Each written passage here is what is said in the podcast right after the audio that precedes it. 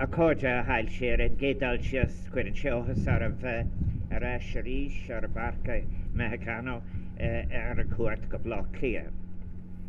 Excellencies, qué gran placer es estar a bordo de este magnífico barco.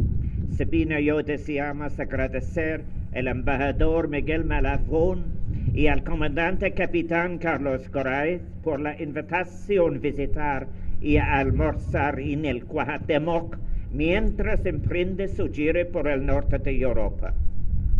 What a great pleasure it is to be here on this magnificent ship yet again. Sabine and I wish to thank Ambassador Miguel Malfavón and Commander Captain Carlos Correz for the invitation to lunch indeed to visit this magnificent ship as it undertakes its Northern European tour. I always very much like to see to, to visit these ships and um, very may I greet also all the members of the crew and the cadets, people at every level on this on, on, on this wonderful occasion. Mexico and Ireland have in common that they are both seafaring nations, land masses that slightly differ, with Mexico's coastline 9,330 kilometres to Ireland's 3,171. So it's not surprising that the sea and the oceans have played a key role in our nation's history. Saint Exupéry put the endless sea, and I'm so pleased that the Lord Mayor of Dublin is here because the people of Dublin always extend a great bienvenida fuerte to the people from Mexico. They are so pleased, so pleased to see you here. Mexico and Ireland share a long history, and into the contemporary period, it is a relationship of the deepest friendship built not only with a strong and, may I say, fascinating history, but on values that have brought us closer together in every generation. During Spanish colonization of Mexico, several Spanish viceroys were of Irish descent. Some were better than others. I'm not quite sure myself always about Juan O'Donoghue, who was the very last Spanish viceroy. But since la independencia de Mexico from Mexican independence, Many Irish have immigrated to Mexico and have contributed to its culture and development. And very particularly, something that is always very moving every year is that during the Mexican American War of 1846 to 1848, a very, very traumatic time in Ireland's history, many Irish immigrants in the United States abandoned their posts and joined the Mexican forces because of perceived discrimination and persecution of their Catholic faith by non Catholic Americans. And one of the most popular of the Irish battalions during the war was that of the St. Patrick's Battalion, which fought on the Mexican side during the Battle of Buena Vista and the Battle of Churubusco in 1847. Brigada San Patricio. These events are celebrated every year in Clifden in the west of Ireland, from where the leader of the battalion, John Riley, came. I have a close relationship with Mexico. It was the first Central American country I visited more than 50 years ago, vientos años pasado, and when I was studying in the United States. And on the last occasion a vessel like this was visited by me, I was accompanied by my Mexican godchildren Mateo and Anatole and their families.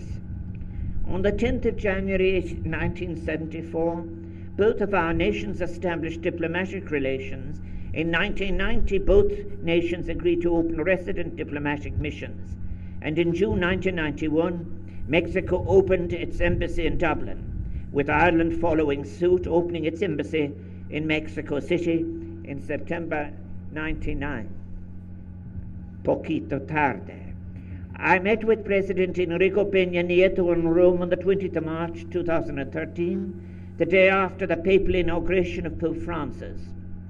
President Peña Nieto invited me subsequently to visit Mexico, an offer I accepted, and I traveled to Mexico on the 19th of October 2013 for a four day official visit as part of a three nation trip to Central America. I had the opportunity of visiting again Guadalajara, in addition to valuable meetings in Mexico City and otras ciudades. As I've said, that official visit was not my first to Mexico. Having travelled there in the spring of 1967 when I was a postgraduate student at Indiana University, and when some of my fellow students were heading on spring break for Fort Lauderdale, I was brought to this country by Mexican friends Roberto Bernstone and Ricardo de Anda, who, like myself, were foreigners studying in the United States, and thus began a connection to a world that has remained close to my heart over the years. So, whether in that time in 1967 or again now in 2019, I have always been struck by Mexico's warmth and vibrancy, the intensity of its welcome, and the immense richness of its culture. For it has many cultures pre Columbian, colonial, classical, and modern cultures, no one of which can in their own explain the fullness of contemporary Mexico. All of these sources are vital and impressive in their mythic, spiritual, theological, social, and even military influences, as the scholarship of Octavio Paz has made us so aware. And also in the contemporary period, as I leave for the United Nations in two or three weeks' time.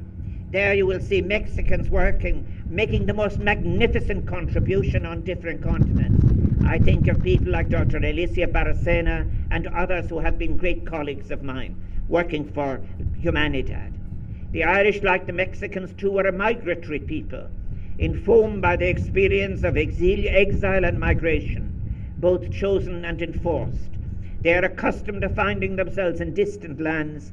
People from Ireland and of Irish descent have long gone to the Americas, either fleeing from hardship and persecution at home, or imbued with a spirit of adventure and eager to explore new worlds and seek a new life elsewhere.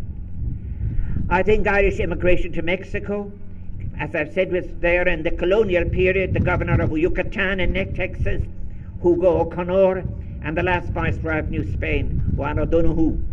A few, Mex- a few Mexican Irish communities existed in what was Mexican territory, later to be known as Texas, before the Texas Revolution. In that event, many Irish sided with Catholic Mexico against Protestant pro US elements. They too felt that the Irish Catholics were being mistreated in US battalions that had a particularly virulent anti Catholic bias.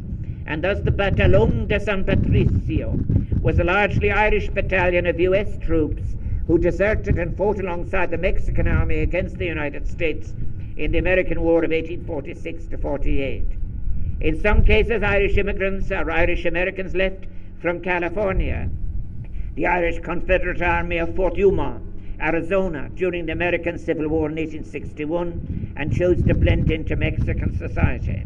Others still came to paint and design and write, finding in Mexico that vivid culture life which nurtured so many of the world's great creative talents. Diego Rivera, Frida Kahlo, Octavio Paz, Carlos Fuentes, Candela the architect whom I met, and all of whom you can be proud to claim as artists of world stature. Alvaro Obregon O'Brien was president of Mexico during 1920 to 1924 and Ciudad Obregón and its airport are named in his honor. Then actor Anthony Quinn, claiming both of us, is another famous Mexican of Irish descent. And of course, in the 2015 census, some 446 residents born in Ireland were of Mexican descent. And I'm so glad that Ireland has become home to so many Mexicans in recent years. Bienvenida caliente a los dos mexicanos. Irish innovators have become involved in areas like aviation and film and the audiovisual industry. And may we do much more. And I think, actually, which is very interesting, there are always great novels and stories to be written. The investigation of the life of Guillaume de Lamport, for example, whom some people claimed was an origin for El Zorro. But that I think as well, whether it is St. Brendan whether one is talking about the Toltec legend of an old man with fair skin and a blond beard. We have so many, many connections. There is a strong Irish thread which runs through Mexican history and culture, and it is expressed. I have already mentioned the, the story of the Batallón de San Patricio, but there are others, for this is celebrated in San Angel and Coyoacan, in Monterrey and Saltillo. And I think in 2008, the Irish government opened an Enterprise Ireland office in Mexico. And Irish multinational companies are there now Kerry Group, Ryanair, and Smurfit Kappa.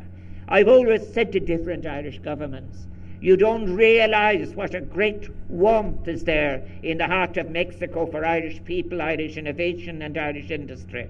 and my wish as President of Ireland that it will continue to, continue to deepen. En 2005 nuestras dos naciones celebraron 40 años desde el establecimiento de relaciones diplomáticas entre ambos países. Deseo mucho que esta excelente relación de amistad continúe y prospere y espero con ansias un desarrollo continuo y una profundización de la relación de Irlanda con México a los que muchos de los presentes esta tarde han contribuido personalmente tanto. Y saludo a nuestros dos grandes países, los fuertes lazos que tenemos en común en nuestro futuro compartido. In 2015, both of our nations celebrated 40 years since the establishment of diplomatic relations between both countries. I do very much wish that this excellent relationship of friendship deepens, continues, and prospers. And I look forward as President of Ireland to a continued development and deepening of Ireland's relationship with Mexico, to which many of those present this afternoon will have personally contributed so much. And I salute our two great countries, the strong bonds that we have in common, and our shared future to which I look forward. Muchísimas gracias.